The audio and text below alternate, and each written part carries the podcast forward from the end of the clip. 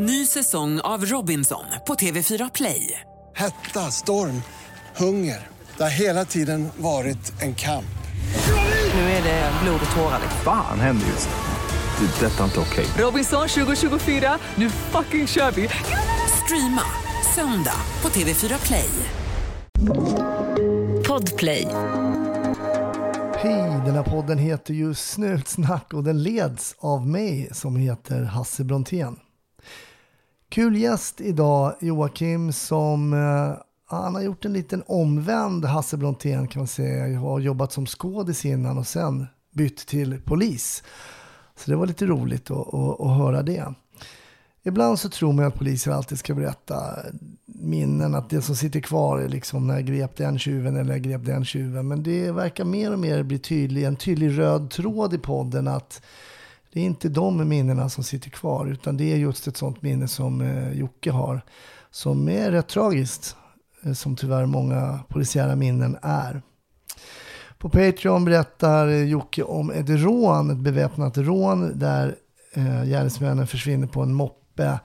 Och ja, det faller ganska bra ut eh, det rent polisiärt. Vi finns på Instagram, finns på Facebook. Hoppas att du tar det försiktigt där ute. Och så hoppas jag att du får en trevlig lyssning. 1310 1070 kom. 1310 Odengatan kom. Ja, det är uppfattat. Vi tar det. Slut. Bra. Klart slut. Välkommen Jocke. Tack! Du, eh, det var lite strul med... Tekniken ja, exakt. Men det löste sig. Jag ber om ursäkt. Nej, det är ingen fara. Men du har fått saft. Ja, jag har fått saft. Det var Ja. väldigt gott med saft. Ja, det är inte alltid man Nej. dricker saft. Men du har ju också kids. Exakt. Jag drack saft igår. Ja, då var det Så inte det är inte så länge sedan. Nej. Det är så roligt för du har ju gjort, eh, du har gjort en liten reverserad eh, Brontén. Jag började jobba som polis och sen så har jag ju kört med stand-up och så har jag alltid haft en önskan att jobba mer med skådespeleri. Men du har jobbat med skådespeleri och började sen jobba som polis istället. Stämmer. Exakt. Berätta, hur går detta till? Hur går detta till? Nej, jag, eh, jag var... Jag gick en teaterskola, Kalle Flygare, eh, för många år sedan. Jag började faktiskt med... Jag var statist i lite olika rederiet. eh, Jag satt i baren där och tog någon öl. Jag kommer inte ihåg vad han, Johannes Bross karaktär hette. Eh, och Joker. Ja, Joker, exakt. Jag fick någon öl av honom och sen blev det någon... någon bråkig scen där och då ville eh, Kjell Sundvall, tror jag det var, som regisserade avsnittet, så här, nej men ta med honom och så får, fick, fick jag vara med, så jag syntes lite mer. Eh, och sen har jag, sen gjorde jag lite sådana där, eh, staterade i snoken också, han med hunden. Mm. Men sen så, ja, sen så sökte jag Kalle Flygare och gick där ett år och sen så hoppade jag ju på eh, såpavärlden, eh, Skilda världar, som gick på fyran. Ja, Så var jag med där i 3000 avsnitt, ungefär, nej men 300 avsnitt. Eh, det var Blev mycket, det många, många inspelningsdagar. det var väldigt mycket. Eh, så där gjorde jag det och sen efter det så har ja men det rullade på lite. Så gick jag en till teaterutbildning efter det. Som heter Scenstudion med en amerikansk eh, lärare. Eh, som heter Matthew Allen, väldigt bra. Så gick jag där i två år. Eh, höll på lite, så var man frilansande skådis, hade lite jobb. Hade ingen jobb, hade lite Mm. jobb och sådär. Ehm, men sen så kände väl jag att, ja men ja, när det gick, jag kommer det var något år, jag kommer inte, om det var 08 eller 09 så var det väldigt segt, det hände inte alls särskilt mycket. Och jag började kolla runt, jag hade jobbat ganska mycket, jag hade testat att jobba på anstalt, skola, eh, elevassistent och lite sådana grejer. Och sen hade jag en gammal skådiskompis som hade kommit in på Polishögskolan. Eh, och så pratade jag med henne. Och så blev jag nyfiken och så, ja, typ på den vägen. Så sökte jag och så kom jag in. Så blev jag polis. Mm. Eh, Finns det några likheter mellan eh, polisyrket och och skådespel? skådespeleriet? Ja, nej men det gör det väl. Det gör det väl. Alltså, men man får ju... Det är, man spelar ju lite olika karaktärer i olika situationer och man ska bemöta människor och försöka anpassa sig, anpassa sig till olika situationer och, och Mm. människor och sådär. Så att jo, men det finns lite skådespeleri, det skulle jag säga. Mm. Vad heter din karaktär i Skilda Världar? Lukas. Lukas, ja, vad heter de? Strandberg tror jag de hette. Det var ju med, Tuva Novotny var ju min lilla syster. Ja. Och så bodde jag med mamma där. Det ska ju sändas i repris allting. Ja, exakt. så det blir ju bra. Kommer du få lite eh, pengar för får jag reprisen? kanske lite pengar, ja. Ja. Ja, man kan ju hoppas det. Ja, jag såg det också. Mm. Den rullar ju på, eh, det var ju verkligen en sån eh, svenska Ja, Dallas. ja, exakt. Varje dag gick det. Ja, det gick varje Eh, dag. Ja, det gjorde det. Det måste ha varit ett oerhört produktionstempo. Alltså. Ja, exakt. Det var ju ett eller typ två avsnitt om dagen eller något sånt där. Så det var ju helt hysteriskt. Wow. Eh, Men man lärde sig ju mycket och det var ju mycket kamera. Man fick ju en väldig kameravana och så det var jättekul. Det, men sen var det ju sån, när man var när man var ovan vid den uppmärksamheten som fanns då, när det var så här 1,3-1,5 miljoner som tittade nästan varje dag, då blev det ju att någon, någon hade ju sett det någon gång. Så Mm. att det var ju en helomvändning i livet liksom. Ja, så folk kände igen dig på stan. Och... Ja, exakt. Trodde de att du var karaktären som Ja, du viss, spelade? vissa trodde ju det. Jag spelade ju en kille som var homosexuell. Ja. eh, Och, och kom ju ut då efter ett antal avsnitt. Och, och, eh, så där var det ju vissa som trodde att man var liksom homosexuell. Och vissa skulle ju till och med flyga på en och spöa en och sådana saker. Fast, för du, var, du skulle höll på att få stryk i- Ja. som din karaktär så att Ja, säga. faktiskt några gånger när det var några som skulle flyga på mig. Och de, eh, jag satt med någon kompis och drack öl. Och, eh, först kom det någon tändsticksask och sen så kom det någon tändare. Och jag var så här, nej men jag ska, jag ska faktiskt strunta i och, och ge dem den uppmärksamheten. Ja. Eh, men när det kom typ någon plastmugg med lite öl på min axel eller någonting, då vände sig både jag och kompisen om. Och då reste sig alla upp och bara, men kom då bög. Bögjävel faktiskt. Och skulle spöa mig. Hur dum på... Ja, Alltså, alltså, hur dumma bli? helt sådär, nej men vänta, vad händer här? Då blev man ju, då blev man ju lite rädd. Sen hände det några sådana liknande incidenter, så man blev ju lite så här, ja men, Men sa du till någon någon gång som bara, men det är min karaktär. Ja, just ja, ja, ja. Eller jo, så- ja, men det är klart man sa det, men jag vet inte om folk tog in det, jag har ingen aning. Det var liksom, det kändes bara, jo, jo, visst. Jag tänker på det här med, mm, du berättar man står inför liksom, har så många tittare, liksom över en miljon liksom varje dag som kikar. Men jag tänker då är det, behöver man inte vara så nervös när man ska liksom så här, skingra er, eh, här finns inget att se och liksom på hela ett sätt. den biten. Det är sant, det är sant. Men du har scenvanan Ja. och att ha många ögon på dig, det Mm. kan ju vara en fördel. Jo, men exakt. För så fort man får på sig uniformen så får man ju ögon på sig. Ja. på ett sätt såklart. Eh, och det är ju både positivt och negativt såklart. Men Mm. eh, att ta det och kunna prata med människor och kunna prata med kanske en större grupp människor. Mm. Och det får man ju göra ofta, så det är absolut. Mm. Eh, Men saknar du skådespeleriet? ja, jo men det gör jag. Jag håller ju på lite nu och med eh, en karaktär som jag tagit tag i sedan några år tillbaka. Så jag tycker det är roligt. Ja, Eh, för du har verkligen. ju ett Instagramkonto, Jarmo Ek Ja, han. Är han, är, han krimmare eller vad är Ja, när han är detektiv, exakt. Så han har egen verksamhet va, som han håller på med. Va? Så, Och är han eh, finlandssvensk? Ja, finlandssvensk ja. Eh, från Tammerfors. Så att, eh, nej men han, eh, han håller på med lite olika sådana eh, jobb som han får. Eh, det är ju väldigt rolig karaktär att göra. Ja. För att han är ju, han kan allt och vet allt och sådana saker. Men det gör han ju inte såklart. Men det är Nej. väldigt roligt att spela en sån ganska så här, ja, egenkär herre. Ja. Det är väldigt, väldigt roligt faktiskt. Då kanske det är lite så, man säger så här, once a cop, always a cop. Det är Mm. kanske så här, once a skådis, always a Ja, det skådis. känns faktiskt, eller alltså när jag tog tag i den karaktären, då kände jag ju, men oj, det här skulle jag ha gjort lite tidigare. Mm. Alltså, med, jag gjorde det vid sidan av polisarbetet, Mm. men, eh, ja, men det är jätteroligt. Jag tycker just humor och, och komik och sådär. Jag provar på lite stand-up också. Så, Ja, så. vi har ju lite gemensamma vänner. Ja. Patrik Larsson, Mm. med komikern, som Precis. är också väldigt duktig på karaktärer. Ja, Han gör ju, hans mest kända är ju den här danska spökjägaren. Karsten, ja. Karsten Torebjer, som han ju turnerat runt med. Mm. Och så, utsålda hus liksom. mm, klockrent. Ja, Jätteroligt. Det är väldigt roligt. oerhört roligt, oerhört tramsigt. Men det, Ja, det, det ska man inte underskatta, Fast nej, bra trams. inte- Det alltså, ska man det, inte. Väldigt, väldigt roligt. Han, den karaktären kan, har ju en förmåga att vara väldigt elak, men det passar den. Det eh, passar. Det karaktären passar. Och han är ju också lite som Jarmo, att han kan och vet väldigt mycket. Just det, och, ja. och, Nej men verkligen, verkligen. Ja det är han. Nej, Han kan ju mer än alla, han kan ju se in i framtiden. han kan se in i framtiden, ja. Exakt. Det är inte illa faktiskt. Det är faktiskt Det inte får, illa. det får man säga. Gud vad gott det var med Eh, saft. Ja, ta med saft.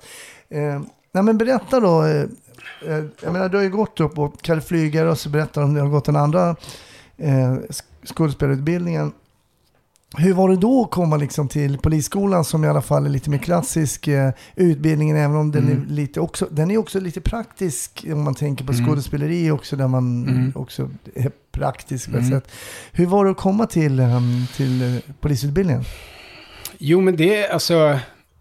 Jo, men det var ju ovant för mig att börja läsa eh, polislagen och lagböcker och sådana saker. Det var ju lite Ah. ryska för mig faktiskt. Det, det var ganska främmande på det sättet. Eh, eh, sen de praktiska bitarna, alltså när man gjorde andra saker så, så var ju det... Eh, alltså självskydd och de här grejerna. Det kanske, men det var, det var, jag tyckte det var svårt. Det var Aha, ja. den biten. Men eh, jag var ju där på Polishögskolan 04, men då var jag ju som skådespelare när de hade sina avslutningsövningar. Ah, det Eh, var, sista års, Ah. eh, sista terminen. Då spelade jag, och det är ju roligt också att jag spelade en, en kille som var eh, tillsammans med någon annan snubbe och sen så eh, misshandlade jag honom eller och sen så kom de och pratade. Eh, och det var väl, då fick man väl en liten inblick, man fick träffa studenter och sådär. Det var ju liksom på ett annat sätt kanske, men Men jag måste säga, det är ju så, det är klart, övning är övning och det Mm. tror jag när man pluggar till polis eller sen när man fortsätter också utbilda sig som Mm. polis så är det ofta övningar, man måste liksom så här försöka iscensätta Mm. någon form av verklighet. Mm. Innerst inne fattar man att det är övning, men de övningar måste jag blir ju väldigt trovärdiga ändå med duktiga skådespelare som vet vad de ska säga, vet vad de Mm. ska svara. Mm. eh, Ställer till med lite problem ibland Exakt. då för studenterna. Exakt. Så, så det var väldigt intressant när jag var lärare på skolan att se de här um, mm. scenarierna som utspelas när det verkligen var känslor och sånt kändes ju så äkta det bara kan bli Exakt. för att vara fake så att säga. Exakt. Och det gör ju saker och ting mycket, mycket. Alltså det blir så mycket bättre tycker jag också. Mm. Det, vi hade också väldigt duktiga som, eh, och en gammal kompis som var där när vi skulle göra våra sista Ja. skådiskompis. Så det var ju också lite så här, okej. Men nej, men jag håller med dig fullt ut. Ja. Alltså, eh, där, där, eh, då får man ju verkligen, jag hade också flera, kommer jag ihåg. Jag bara stängde dörren eller jag skulle testa hålla på liksom med vissa av dem. Ja. Så det, det var ju kul att köra lite olika varianter och se hur folk tog det. Eh. Men du kom inte på ditt eget case då, så att säga? Det som du själv var skådis i? Ja, nej, det gjorde jag faktiskt inte. Jag trodde väl kanske, ja, nu kommer jag hamna i det där. Men nej, det gjorde jag inte. Mm. Det gjorde jag inte. Jag kommer inte exakt ihåg vad vi fick. Men det var ju något relationsdrama, höll jag på att säga. Men det var ju någon misshandel och äktenskap som inte var så bra. Och sen var det ju något annat också. Men ja. du var ju ändå, en, eh, du var ändå vuxen, jag var ju bara 21 när jag mm, började skolan. Just det. Du var ju... Jag var ju äldst i klassen. Ja, jag var ju 38 8. Mm. Och den yngsta var 21. Uh, eh, så att, ja. Vi hade några, och det är jag glad för, som var några år yngre än mig, alltså i 30-årsåldern och sådär. Men sen uh, var det några i 20-årsåldern också. Men det, vi var en mix, mm. och, och, det var ju bra, tycker jag. Liksom. Lite olika erfarenheter som man kan byta mellan varandra och sådär. Ny säsong av Robinson på TV4 Play. Hetta, storm, hunger. Det har hela tiden varit en kamp. Nu är det blod och tårar. Fan händer just det. Det är detta inte okej. Robinson 2024, nu fucking kör vi! Streama söndag på TV4 Play. Ett poddtips från Podplay. I fallen jag aldrig glömmer djupdyker Hasse Aro i arbetet bakom några av Sveriges mest uppseendeväckande brottsutredningar. Går vi in med hemlig telefonavlyssning och, och då upplever vi att vi får en total förändring av hans beteende. Vad är det som händer nu? Vem är det som läcker? Och så säger han att jag är kriminell, jag har varit kriminell i hela mitt liv men att mörda ett barn, där går min gräns. Nya säsongen av Fallen jag aldrig glömmer på Podplay. För det är ändå ovanligt, det är en ovanlig switch där att gå från, det är väl någon annan som har gått från skådespeleri, du nämnde Mm. Eh, men det är inte, inte helt vanligt. Nej, men det finns några stycken nu som... Mm. Eh, Jimmy, en kille som var med i en massa Beck-filmer. Han Ja. jobbar som polis i många år. Just det. Och en annan kille också. Han är på livvakterna nu och sådär. Men det, ja, det finns några. Mm, Det finns mm. några, men nej, det är sant. Det är också en tuff bransch, eh, skådespelaryrket. Att livnära sig så att Mm. säga. Det är en sak kanske att jobba som, ja, men man kan ta mig själv som exempel. Jobba som ståuppkomiker, ha Mm. kanske bra med jobb och sen Mm. kan man få hoppa in och spela Mm. polis i, i Gåsmamman eller någonting. Mm, då, det. blir, då har man inte Mm. det. För jag sk- jag skulle, man skulle aldrig kunna livnära sig. Nej. Nu är inte jag heller skolad eh, skådespelare. Nej, men det är ju du. tufft. Det är ju väldigt tufft. Mm. Alltså perioder när man inte hade. Man jämförde så mycket. Jag jämförde mig mycket med de som fick jobb och Mm. eh, sådana saker. Man jobbar med sig själv hela tiden och man är väldigt utsatt. Alltså man tvivlar på sig själv och känner, men, varför räcker inte jag till? Eller vad är det för fel och hit och dit liksom. Men det är, och så kanske man har lite jobb och så får man smak på det och känner, fan vad kul, det här är ju svinkul. Nu är jag på G. Ja, exakt, nu händer det grejer. Nej, inte riktigt. Tyvärr. Men det är ju alltså... Sen har jag ju kompisar som har jobbat länge som skådespelare som man såg kämpade och liksom... Ja, och sen lossnade det ju totalt. Liksom. Mm. Så att visst. Jaha. Men eh, det kändes skönt när jag kom in på polisen. Det var liksom en, eh, jag, jag hittade ett lugn i mig själv. Att ja, nu får jag en annan trygghet på det sättet också. Liksom, Mm. Med, ja. Ja, för frilans är ju det är lite mer nervöst. Mm, ja, det är det. Ja, det är det. Nej, men för jag tänker man är på casting, vilket jag också har varit, och det är nu under pandemin och mycket self-tapes och, och, Ja, och, och, och som du säger, man tänker, ja men nu har jag förberett mig för det här, går på det här och sen så får man nej, man får nej, man får Mm, nej, man får mm. nej, man får nej. Mm. Och det, det måste ju ändå vara ganska lätt att börja tvivla på, men då är jag ju verkligen usel. Ja, men precis. Men det är väl, ja, jag vet inte. Någonstans så, man får ju det där lite... Man får tillbaka det lite när man får någonting. Man filmar några dagar eller man gör någonting. Så var det för mig i vilket fall. Ja, men, Mm. ja. Och så hade man några regissörer som gillade en. Just det. Och som tyckte det var kul liksom. Mm. Eh, och jobba med en. Så då fick man väl den, eh, men eh, man ville ju ha mer såklart. Det var ju Mm. det jag kände. Men det här, jag vet inte, jag såg mig själv sitta på a-kassan 50 år och bara, okej, ja, jag ska stämpla lite. Eller jag vet inte, jag, jag bara såg lite så här, nej. Det blev lite för oroligt liksom, tyvärr. Men det är klart att det är en helt annan trygghet av en statlig anställning, Ja. men det har ju saker i det här nya yrket som inte alls är speciellt tryggt. Nej, Alltså, dels vet du inte vad du ska åka iväg på. exakt. Innan här vi började spela in så pratade vi lite om eh, de här kravallerna som du Mm. inte var på, men du hade ju kollegor, Mm, nära mm, kollegor som mm. både har skadat sig lite Mm. överallt. Mm. Jag menar de bitarna, den osäkerheten som är mer kanske inte kunna komma hem nästan, Nej, känslan. Hur, hur mycket reflekterar du över det? Jo, men alltså det är ju... Jag tror att man måste... Man måste ju ha en insikt med vad det gäller när jag till exempel var på IG och jobbade ute i, i radiobil. Att va- vad som helst kan ju hända. Det var ju charmen med det hela såklart också. Att saker och ting kan hända bara sådär. Men eh, du måste ju också ha någon... eh, Måste ju reflektera tycker jag. Alltså att känna hur... Eh, vad var jag med om och saker och ting. Och vad, vad, alltså på något sätt bearbeta om man är med om jobbiga saker. Eh, Mm. Annars kommer det lätt i kappen, tyvärr. Mm. Vilket jag har sett på kollegor. Jag har försökt bearbeta saker och ting som har varit jobbiga. Eh, genom att prata och den hjälp man kan få från polis. Eh, men nej, det svänger och det är ju jätte... Det är ju märkliga jobb Mm. på ett sätt. Alltså det är ju väldigt konstiga jobb och... eh, från att åka på en ringa stöld till ja, men någon som tar sitt liv eller vad det är. Det Mm. svänger ju enormt snabbt. Eh, Eh, och det är ju... Ska ju ta vägen någonstans också. Man måste ju liksom på något sätt reflektera. Men det är ju svårt. Det är ju svårt. Jag tänker på det, för mig så det är, det är ju två olika världar om man tänker sig den här kulturbiten, eh, teater, skådespeleri kontra det här eh, före detta ganska militära, hierarkiska polismyndigheten som kanske börjar gå lite åt ett annat håll då, Mm. men allting går ju ganska sakta. Så här. Men jag kommer ihåg när jag började och jag gick en kurs på Dramatiska institutet och vi skulle uppträda och jag kom ju från polisen och det var någon som sa, nej men jag, jag, jag kan inte uppträda på tisdag, jag är inte, jag mår inte bra i den tanken liksom. Nej. Fan?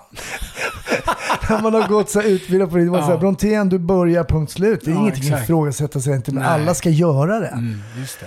Men de var ju också så här smarta, de visste att tisdag, vi skulle uppträda på Norra Brunn då, de visste att tisdag var ingen bra dag där, Nej. Mm. onsdag, torsdag, torsdag, fredag vore bra, så de var inte mentalt förberedda. Jag tänkte, vad är det så här? Men jag tänkte, det måste ändå vara en fördel ändå att ha det här lite mer, som du säger, du kommer ju från mer en reflekterande värld. Mm. Kanske när man, jag menar om du ska göra en roll, så ah, men jag vill att du ska vara lite mer, eh, tona ner Mm. det lite mer. Du är arg men du ska inte skrika. Du ska, alltså Mm. det finns mycket som man måste tänka på om man gör en roll.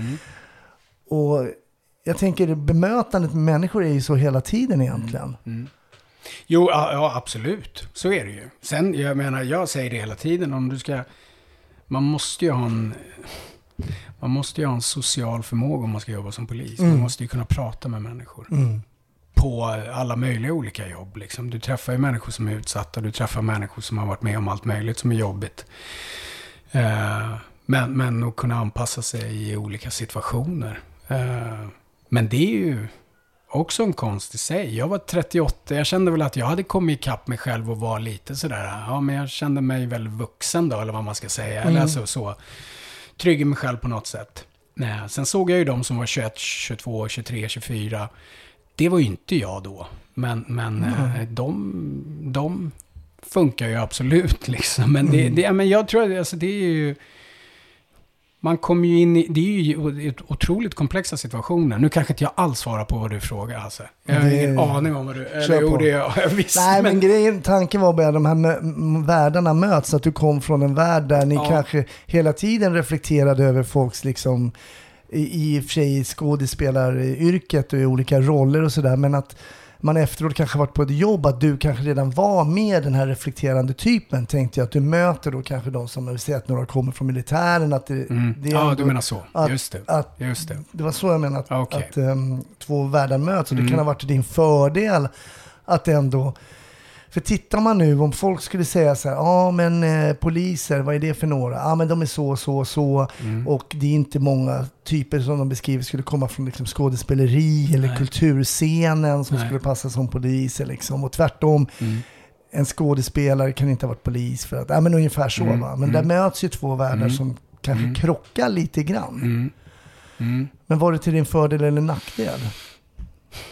Nej men alltså att ta människor och komma in i olika situationer och anpassa mig på det sättet. Lite det där att, okej, nu ska jag... Ja, vad det nu än är för situation så kan jag ju tycka att jag har eh, haft en fördel med... Men det handlar ju om erfarenhet i livet och sådana Mm, saker. mm. Vad jag har gjort och vad jag har varit med om. Eh, som skådespelare så går man ju in i olika roller, så är det ju. Man Mm. träffar ju olika människor och försöker anpassa sig efter den personen, eh, Mm. vad det nu är. Eh, och där finns det väl en fördel att, att jag kan göra det. Jag är Mm. lättare att reflektera eller på det sättet, gå in i den. Eh, Och ibland kanske till, kan det vara så till och med ibland som polis att man egentligen måste agera kanske mer auktoritärt än man egentligen vill Ja, och kan exakt. liksom fejka kanske inte att man, jo man kan fejka att man är arg eller Mm. man kan vara, och kanske du kan ha den så att säga pondusen Mm. lite mer från ja, ja, men gud, jo, innan. men så är det ju. Mm. Det faller sig ju naturligt för vissa och det gör det ju kanske inte för andra. Men det måste man ju göra, det är ju så. Där måste man ju snäppa upp och, i, i vissa situationer, Mm. vad det nu är. Ja, men här måste jag visa att nu räcker det, nu måste jag liksom visa att det är nog. Mm. Och, och sätta ner foten och höja rösten eller vad det är. Men det har man väl också sett, att det är vissa som har väldigt, väldigt svårt för det. Mm. Eh, Jag tycker det var väldigt intressant att komma ut och det tog ett tag för mig att förstå varför en del kanske i vissa fall pratade med mig som var ung, mm, eh, i alla fall betydligt yngre, kanske mindre, mm, tanigare. mm. Tänkte varför pratar de inte med den där coola snuten Ja, liksom. Men eh, en, en bra verbalitet och liksom intresse och det här Ja, sociala exakt, skillet exakt. är ju oerhört Ja, viktigt. gud. Mm. Ja, ja, ja. Mm. Jag brukar alltid fråga, du började i Stockholm då, Mm. eh, var hamnade du efter du var klar? Jag var på krimjouren i, jag har varit i Västerort hette det ju då. Mm. Eh, nu heter det Nordväst, eller område Nordväst. Eh, men jag jobbar i Solna, där började jag på krimjouren. Eh, och tanken var ju att jag sen skulle ut på IG, men jag gjorde illa. Jag fick, eh, var det golfarmbåge eller tennisarmbåge? Jag har aldrig spelat golf hela mitt liv, men jag fick operera högerarmen i vilket fall. Ja, ah, det blev så allvarligt? Ja, eh, ja, ja men, men så fick jag rehab på det, så jag kom inte ut. Okay. Men när jag väl kom ut, då, kom, då var det ju omorganisationen. Så Mm. att... Eh, väldigt många poliser var bittra. Väldigt många poliser var så här, "Nej, det här är ju bara skit liksom. Det här är inget kul. Oj. Eh, jag tillhörde något turlag i några månader och sen så splittrades det och så var det inte riktigt på samma sätt. Men sen så var jag på IG i eh, Lopo Rinkeby. Mm. Nu heter det Lopo Järva. Eh, så var jag där i 15 till 20, ja fem år ungefär. Så Mm. körde jag radiobil. Hur var det? Det var, det var kul. Eh, det är en speciell miljö i Järva, Rinkeby, Tensta och runt där. Så att det är ju... eh, det är lite speciellt såklart. Men det, jag trivdes, det var bra kollegor, det var... eh, vi var ganska tajta där, sen började folk splittra sig lite. Men, nej, men jag tyckte det var... eh, jag tyckte det, det var kul. Sen så småbarn och sådana grejer och jobba natt. Då, då, då kanske det blev lite segare på Mm, slutet. mer. Men eh, jag gillar det. Jag, jag tycker om faktiskt att ha uniform. Nu har jag inte haft det på ett tag. Ja, just det. Eh, för nu jobbar jag som utredare i en ungdomsgrupp i, Mm. i Solna. Ett tag till. Sen ska jag gå till grova brott faktiskt efter, Ah, efter sommar. Men så då är det ju inte så mycket uniform liksom. nej. Men jag tyckte det var kul att köra radiobil. Jag tänkte, jag har haft uh, Hanif Azizi, vet du om det är? Ja, just Eh, det. Exakt. Polis i Rinkeby. Mm. Han berättade att han, han tänkte först att det skulle vara en fördel att han är så här iranska föräldrar och tänker Mm. komma ut. Men han blev mer så bespottad som en svikare av en del. Liksom, Ja. att han, Jo, men den varianten finns nog också. Jag har en, en annan kollega som är jättebra från eh, Turkiet och sådana saker. Det är, det är både och. Liksom. Det är inte Mm. bara alltid helt fantastiskt. Liksom. Mhm. kan vara bra att, att prata språket kanske. Ja, definitivt. Mm. Definitivt. Absolut. Det är ju nästan liksom ett, i alla fall en egen dialekt liksom. Mm. Ja, det har ju blivit det. Mm, ja, lite exakt. grann det här Mm. liksom, eh, som man hör ute i Rinkeby-tugget som var annorlunda kanske redan Mm. på vår tid. Att Mm. man eh, skämtade om det liksom. Men det har ju blivit mer. Man har ju egna ord ibland som man ja, måste liksom. gud, det är ju precis. Det är ju sådana ord som i polishandboken som finns. Där är det väl två sidor med olika ja, men uttryck. Men inte bara liksom aina. Slang, nej. Det finns väldigt mycket som jag inte har en aning om. Liksom. Ja, precis. Nej men precis, aina det är väl det som är. Och sen är det massor med olika. Och det hör man väl väldigt mycket i, i rap, raptexterna och alla de här. Liksom. Mm. Där florerar det ganska mycket. Men nej, det är ju, ja visst är det det. Det är, ju- det är en speciell... eh, Det är speciella områden att jobba i liksom. Det är ganska, många gånger är det ju svårjobbat för man möter motstånd och det blir liksom så här samarbetet och sådana grejer. Det är inte så Mm. jättepopulärt. Det är inte populärt att vara polis överhuvudtaget faktiskt. Nej. Nej, det är väl sällan ni blir uppringda och bara kom förbi, vi har Ja. så jävla lattjo. Nej, ja exakt. exakt. det är väl inte jätteofta. Men sen är det ju såklart, jätte, eller vissa då, då såklart, eller det finns ju många som också uppskattar när vi kommer och är där. Mm. Där det är stökigt och där det är folk som har affärer som inte vågar göra någonting när de, ja. Man får ta åt sig av det positiva Ja, då liksom. Jo. För det kanske är mer ovanligt än Ja, det mm. negativa. Mm. Jag brukar alltid be min gäst ta med sig ett minne Mm. från eh, den polisiära tiden. Vad, vad har du i din hårddisk som liksom poppar upp eller som har legat kvar eller som slog starkt mot dig när du liksom upplevde Mm. det? Hade du några rädslor när du var klar? Att liksom så här, en del kunde ju vara, jag kommer ihåg när jag var lärare till mig, ja, jag har aldrig sett någon dö. Nej, eller- ja, exakt. såna, exakt. Hade du några sådana rädslor? Men, nej, faktiskt inte. Nu ska inte jag låta så, men det... Eller rädslor, ja, alltså man... Det fick vi också. Vi fick åka och träffa på rättsmedicin och se döda människor och sådana saker och försöka förbereda sig så Mm. gott det går. Ehm, Men ja, alltså saker och ting, man vet ju inte hur man reagerar förrän man är i den situationen såklart. Så att, eh, det är ju rätt svårt så, men jag, har ju- man har ju gjort sådana här, när man själv blev pappa, man har lämnat dödsbud till eh, eh, ja, familjer och, och Mm. när det har kommit barn i lika i samma ålder som en själv. Och, eh, men, men ett jobb som, som sticker ut och det är det som jag kan som jag tyckte var väldigt, väldigt jobbigt. Eh, jag jobbade med en kollega, en kvinnlig kollega, jättebra polis. Eh, där eh, radion gick ut med, RLC gick ut med att det var en försvunnen man eh, i ja, typ min ålder, några år yngre, som hade gått hemifrån sin familj Mm. eh, på samma dag, på förmiddagen där någonstans. Eh, och man skulle ha lite utkik. Eh, de ville att vi skulle åka till den adressen, jag och kollegan. Mm. Och eh, det där har man ju varit på ganska många gånger, att det är någon som är försvunnen eller man ska leta efter någon. Så det var väl att samla på sig information, tänker vi. Och sen åka ut och leta och försöka sprida det till kollegor. Och när vi kommer till eh, den här adressen så öppnar då frun. Och det är på ett lite annorlunda sätt. Jag har aldrig riktigt fått den... Vad ska man säga? Det var, eh, hon var otroligt upprym, äh, upp, upprörd och ledsen och eh, allt. Hon var väldigt så här otroligt orolig. Hon, hon frågade mig en gång eh, hur man kan ta sitt liv, hur, eh, hur, eh, vad tror ni, kan man hänga sig i träd? Det var massor med frågor och vi var först så här, ja men vi vill samla så mycket information som möjligt. Vi tar det lugnt den situationen, vi är inte där alls. Försökte lugna henne. Hon hade också barn som var i nästan samma ålder som, som jag då. Eh, eh, en liten bebis och sen hade hon någon som var lite äldre och någon var på förskola. Men hon var väldigt upprörd och, och, och ledsen och, och hon hade en dålig känsla. Mm. Vi försökte lugna henne, samla så mycket information vi kunde. Och hon bodde högst upp i mm, bostadshus och sen så gick vi, när vi började gå ner, jag och kollegan, ner för trapporna så pratade vi ju. Och så säger kollegan att vi måste kolla, innan vi går ut så måste vi kolla källan. Liksom. Ja, absolut. Så vi går ner, eh, vi har ingen blipp in.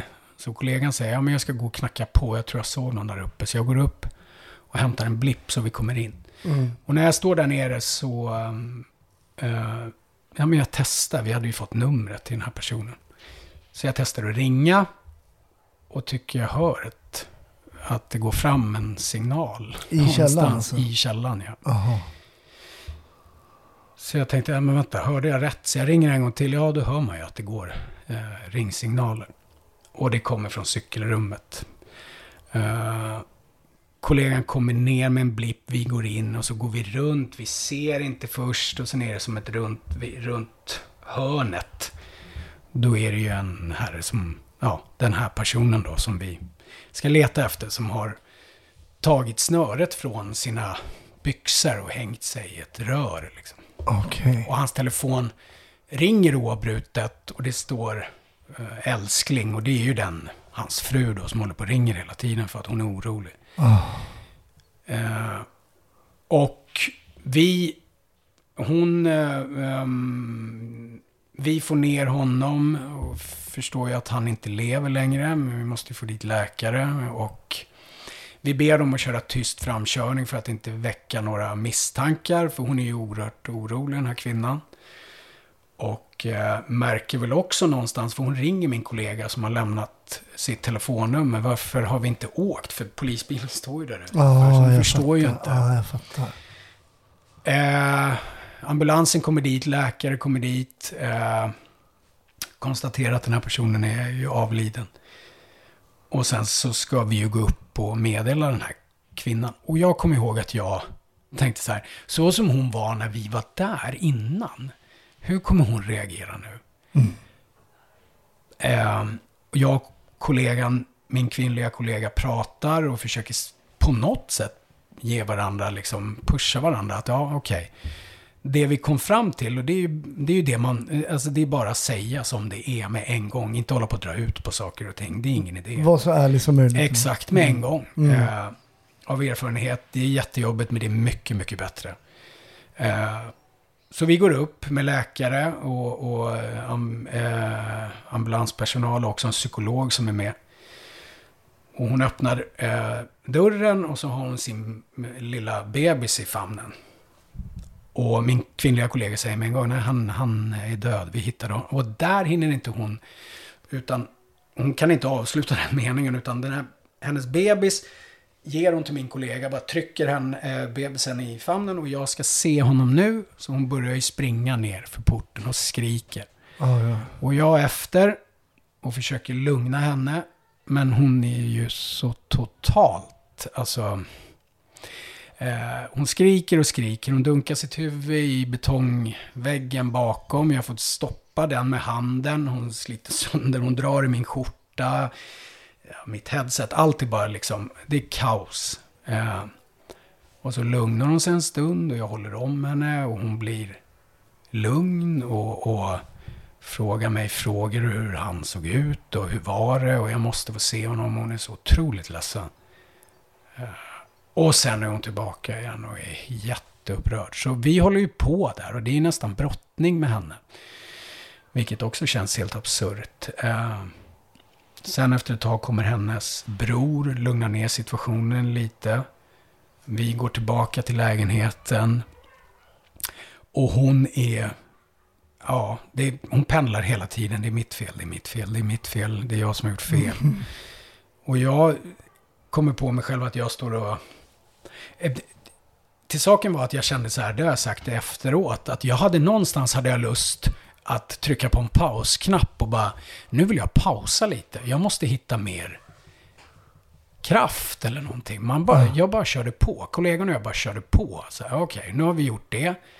Eh, från att vi har träffat henne, en jobbig situation, ner, hittar honom, väldigt jobbigt. Upp till henne, en, alltså enormt jobbigt. Det bara köra på liksom. Man är ju ingen robot eller något, så det är ju så här, okej. Så jag, jag kommer ihåg att jag sa det efteråt vid debriefing och sådana saker, att jag hade lust att pausa och bara så här, nej, vänta nu, jag måste hitta mer kraft. Jag vet inte hur jag ska hitta det.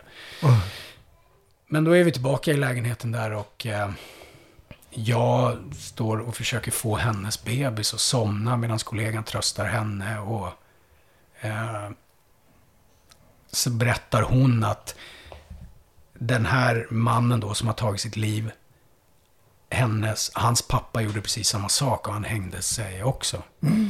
På mer eller mindre samma sätt. Okej. Och hon berättar att ja, men det här kommer han, hon kommer aldrig klara det här. Jag, jag vet inte, hon kommer inte fixa det här mamman.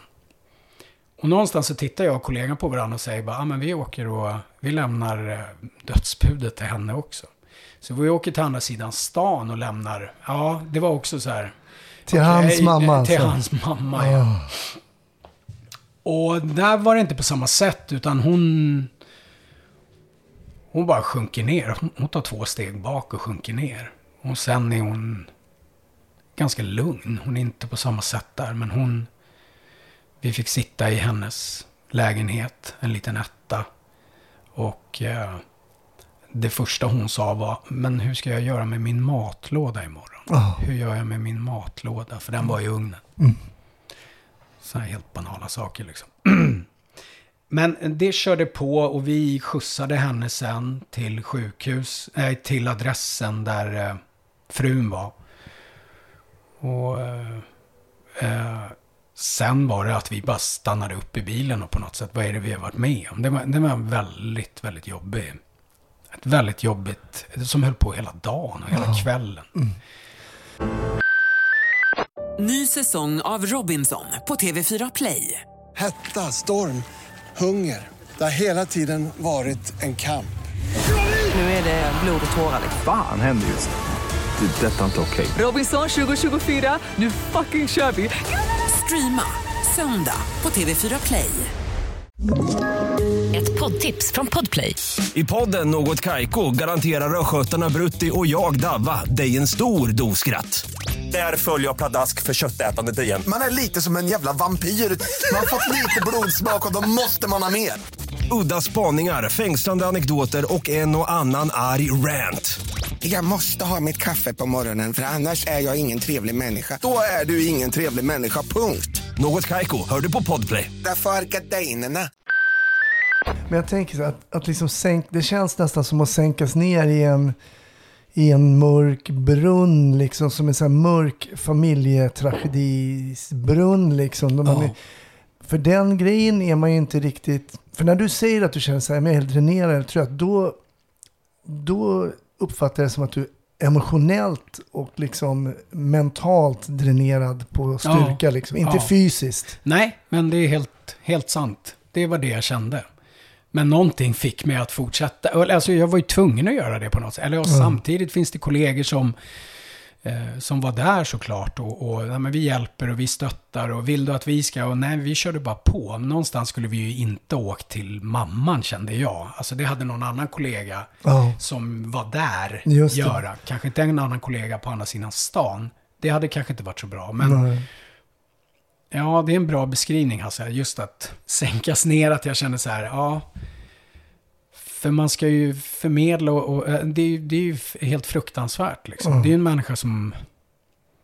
Hon förlorar ju så enormt mycket och barn där som går... Ja, är ju oerhört eh, svårt och jobbigt men man anpassar sig, man är i situationen men eh, helt slut. Eh, Jag tänker att eh, just det att du fortsätter för att som du säger om någon annan hade åkt till mamman. Men jag tänkte det är svårt att lämna över stafettpinnen Exakt, det var det så vi case. tänkte ja, också, exakt. För ni är, ni har lärt känna, alltså, Ja. lärt Nej, känna hennes, ja, precis, så gott det. Då vill man Mm. väl kanske ändå, trots det jobbiga, vara kvar Mm. och inte bara lämna, nej nu Nej. kommer Roffe liksom. Mm, Nej, exakt. det, Och det var så vi resonerade. Och Ja. det var det tanken var, att krimjouren skulle ta södra sidan eller något skulle ta över.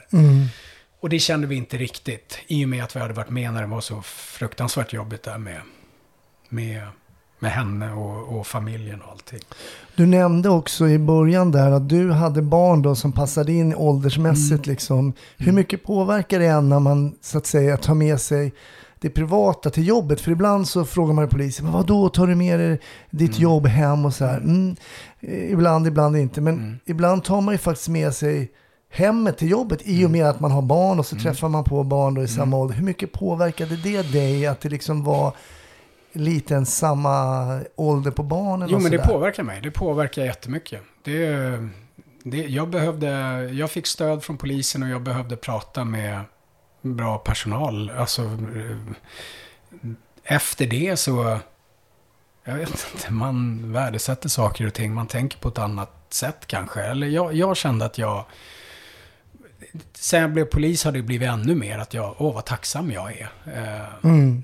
Framförallt sådana saker som att lämna dödsbud. eh, Och, och, och andra saker också. Men just i sådana situationer, nej men det är eh, oerhört tacksam över att jag har min familj. Och hur snabbt livet också bara svänger och förändras. Precis. Eh, olyckor, cykelolyckor, jag har varit Ja. på allting. Det är ju bara, ska cykla till jobbet och sen är personen i fråga död. Liksom. Det är, Mm. Eh, ja, en tacksamhet mycket. Men, Det är skört. Ja, verkligen. Ja, det tycker jag också. Jag hade faktiskt också en cykellycka på Vasagatan, en snubbe som dog. Som enligt de som var vittnen, det såg inte så allvarligt Nej. ut liksom. Men eh, ja, han hade ingen hjälm och Nej. Mm. ramlade illa och, och, och sådär. Och sen var det över så att säga. För jag, jag- det, den, period, eller den situationen var jättejobbig. Sen var det en annan situation också när jag lämnade ett dödsbud.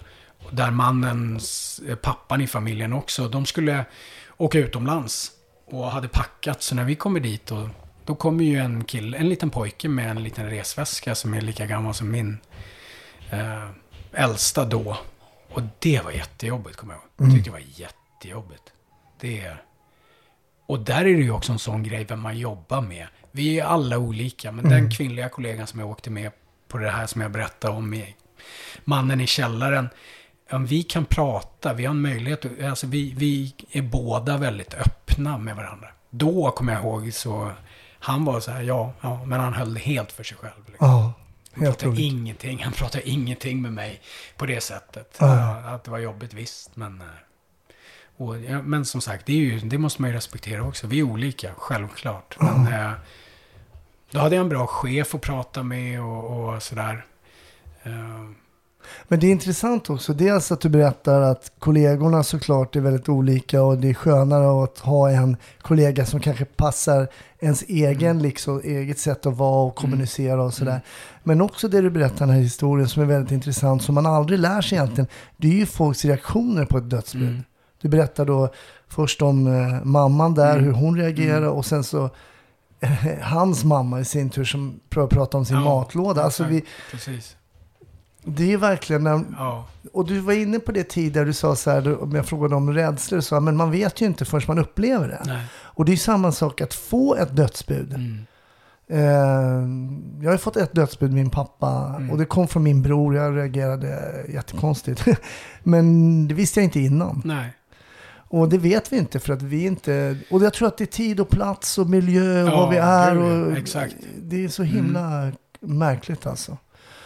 En oerhört intressant historia som man sällan tror jag som gemene man aldrig tänker på att just nu, kanske detta nu, så är några poliser och lämnar ett dödsbud. För det är inte helt ovanlig Nej. arbetsuppgift.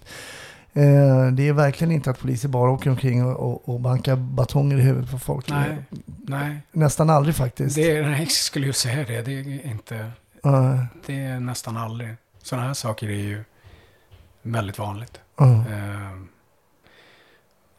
och eh, jag menar, det är ju, jag kommer ihåg då, den här, när de skulle ut och resa, de, den familjen och lilla pojken som kom i resväskan, att vi stannade upp utanför ytterdörren och var så här, men vänta, hur ska man fixa det här nu då?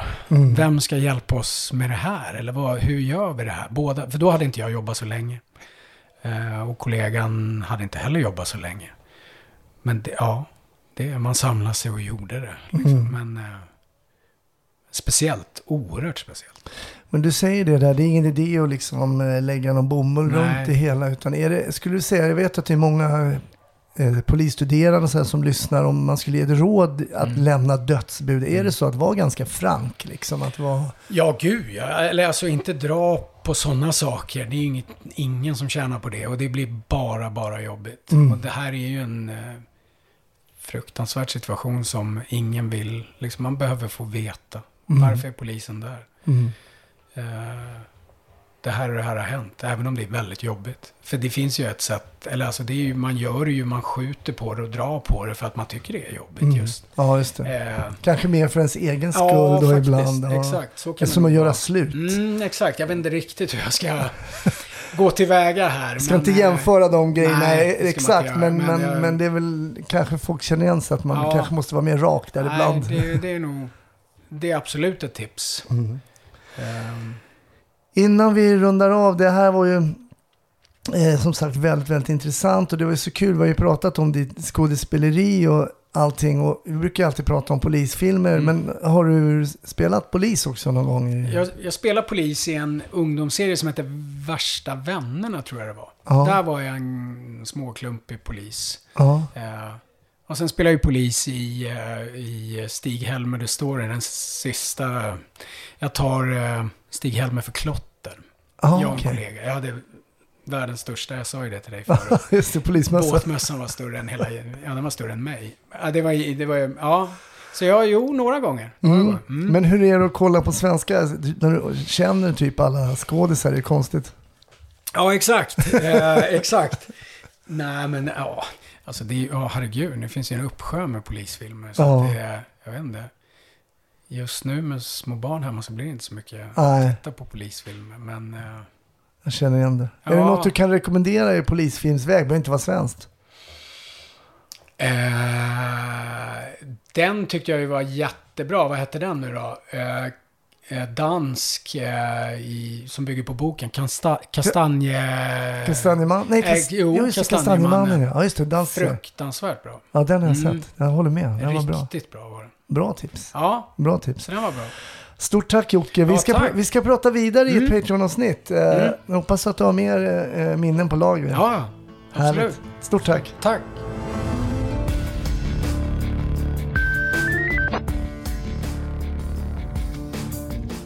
Tack. Nu är Snutsnack slut för den här veckan, men är tillbaks givetvis i nästa. Så det är bara att tuna in nästa vecka. Fram till dess, ta det försiktigt eller bli Patreon på patreon.com snutsnack. Ha det bra! Hej!